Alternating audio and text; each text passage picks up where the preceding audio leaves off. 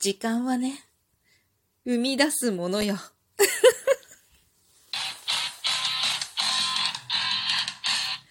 今日もなるようになるさ。こんにちは、アラフォー母ちゃんことふゆきれいです。この番組は私、ふゆきれいが日々思うこと、本の朗読や感想など、気ままに配信している雑多な番組です。そう。時間はね、ないとかあるとかじゃなくってね、生み出すのよ。作るのよ。ということでね、3人目の発熱です。もうしょうがないね。しょうがないね。だけどね、微妙な感じよね。さて、発熱外来の予約が取れるかどうか、時間まで待機。もうね、大変よ。何を言い出すんだって感じだけれどもね。まあそんなもんかな。胃腸炎とかね、今までね、過去にね、胃腸炎の時とかね、インフルエンザの時とかね、なんかもう、ほんといろいろあったよ。次から次へとさ。でもさ、なんでこれ一気に来ないのかね。いつもいつもこうなんか終わったかなうと次、終わったかなと思うと次、こう連日病院に行くっていうさ、なんかこう、逆にさ、家族じゃなくて違うところから何か別のもの移りそうみたいな。こっちはどんどん疲れていくのよ、みたいなね。でもね、やるよ。この12分の収録トークは私の楽しみのため。そして30分の配信は私の時間を作るため。これね、本当にね、忙しければ忙しいほど時間を作ることってすっごい大事だなって思うのよね。なんかね、やんなきゃならないことにこう追われて、バタバタバタバタバタバタしてる時って、本当にさ、何にもしてないまんま、自分の思うことをね、何もしてないまま一日が終わっていくのよ。一日24時間みんな平等でしょってどこがよみたいな。もう私7時間くらいしかないわよみたいなね。そんな感覚になることもみんなありますよね。そういう時はね、無理やり時間を作るの。時間はどこにもなくても、時間を作るの、これすっごい重要だと思ってて、もうとにかくね、ぼーっとする、ぼーっとするのってすごい難しいのよね。もうなんかバッタイパニックみたいな感じで慌ててる時とか、本当にあれもこれもそれもこれもやんなきゃいけないんだけどっていう時とかね、私の手は二つしかないわ、みたいな、体は一個よ、みたいなね。そういう時はね、こそね、時間を取るのよ。座るんだよ。座って、お茶を飲むとかね。まあ今だったら、コラジオトーク、これ30分じゃない？もう30分ってライブ配信はね、30分枠が決まってるじゃない。この収録配信だと12分でしょ？この時間を確保するのよ。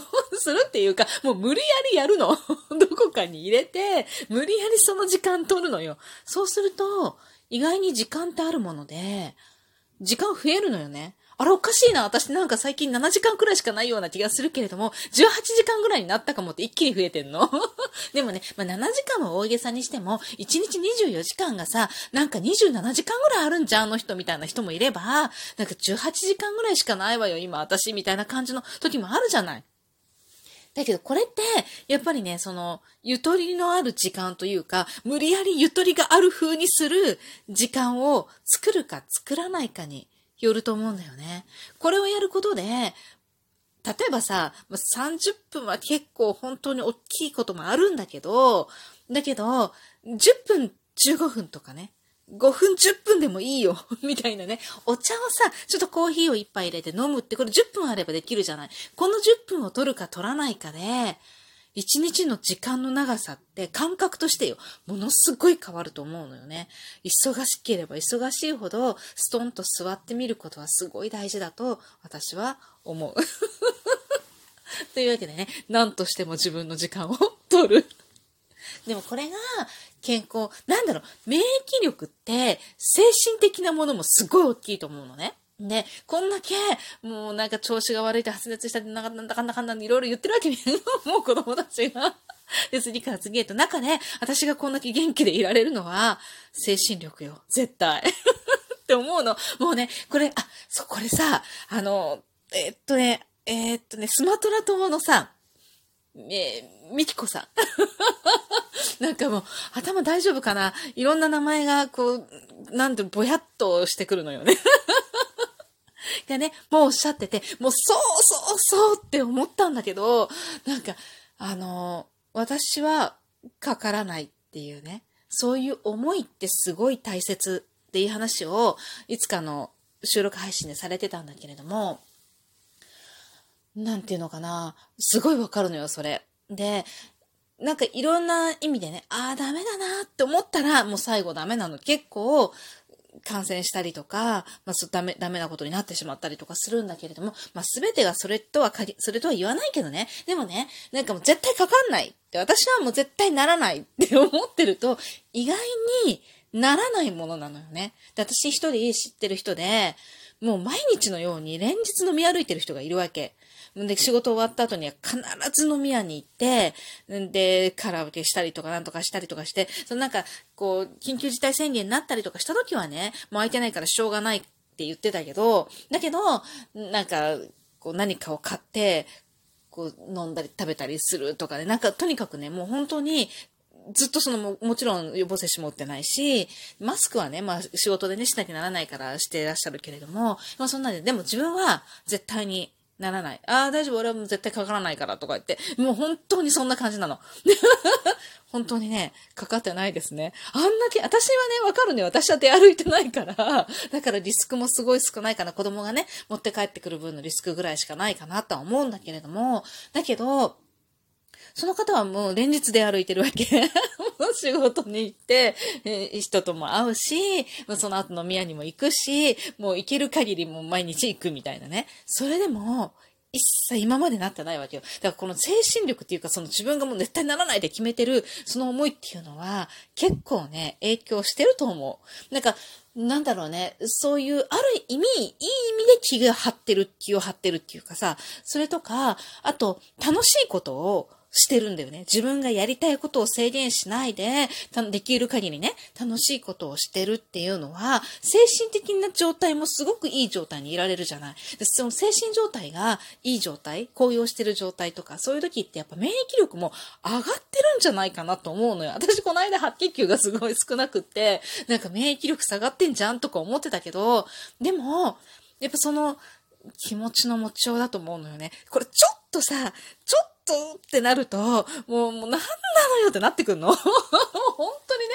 もうやだやだやだってなるし、もう本当なんかもうやだやだやだやだやだ、もういやいやいやいやみたいな感じなのよ。だけど、だけど、でもなんか、こう、楽しみをする何かね。だって今もう出れないし、喋ることしか楽しみないじゃない。で、こうやって喋ったりとかして、なんかちょうどライブマラソンが始まってるのよね。私全然気づいてなかったんだけど、なんかやたらとライブが多いなと思ったら、ライブマラソンが始まってるのね。で、これいい機会だと思って、今日からね、気づいて ウクレレもやるぞって感じで 練習したんだけれども、まあ、それがね、まあ、どこまでできるかわからないけど、なんか無理のない範囲っていうかね、自分の中でね。でも、こう、なんとか時間を作って、やる。やるっていうのは、結構、精神的にね、精神状態もいいかもしれない。っていうか言いつつね、とか言いつつね、明日ね、発熱してたりとかするかもしんないけど、でも、とりあえずね、あのー、まあ、時間は作るのよ。作ればあるのよ。だってさ、すっごいこう、刻みで動いてる人とかいるじゃん。たまにね。なんかものすごいたくさんのことを、もうとてもとても同じ24時間とは思えないぐらいたくさんのことをやってる人とかいるじゃない。そういう人がいるんだから、絶対時間はあるのよ。って思うんだよね。だって、だからね、もう時間は作るものよ。無理やりね。で、その作る時間っていうのは、やっぱりね、ゆとりのある時間、楽しい時間がいいんだよね。というわけで、今日もお返しトーク行ってみよう。古久さんからいただきました。お疲れ様のね、えっと、お茶をね、一緒につけてくださっております。レイさんこんばんは。今日のサッカー配信、リフティングですよね。これね、昨日ね、大五郎さんからもいただいたのと同じですね。リフティングです。覚えだと思う。バンテリンサポーター、いろいろ種類がありますが、むくみ解消良い出会いがあってよかったですね。本当です。本当ね。本当です。日暮さんありがとうございます。私はお酒が弱いので、美味しそうですが日本酒に甘酒ミックスは無理です。その代わり、牛乳にチョコのかけらを入れるホットチョコミルクハマってますよ。ということで、ありがとうございます。そうなんですよね。これ配信の時に、だ、だ、何個か前、結構前の収録配信で言ったんだっけ？甘酒、違うな。ライブ配信だ。ライブ配信で言った気がする。あれどっちだっけ？チョコ、ホットチョコはライブ配信だった。でも、甘酒はどっちだったかな？まあいいや、そう、それでね、紹介したわけよ。すごい美味しいよって言ってね。で、その、甘酒ミックスはね、そう、日本酒はね、私ね、でも使ってんのは、実は、えっ、ー、とね、アルコール濃度がね、10%くらいの日本酒なのよ。なんか、麹？こ、米麹2倍のなんちゃらっていうやつで、まあ料理酒として使ってるんだけど、私ね、それをね。だけど、まあ美味しいから飲んじゃうのね。で、まあ10%だから、なんだろう、ワインとかに比べるとね、全然少ないし、で、しかもそれをさ、この甘酒で割るからだいぶ薄まるのよ。なのでね、カクテル感覚的な、日本酒カクテル感覚的な感じで、まあ結構飲めてる感じかなと思って結構美味しいですね。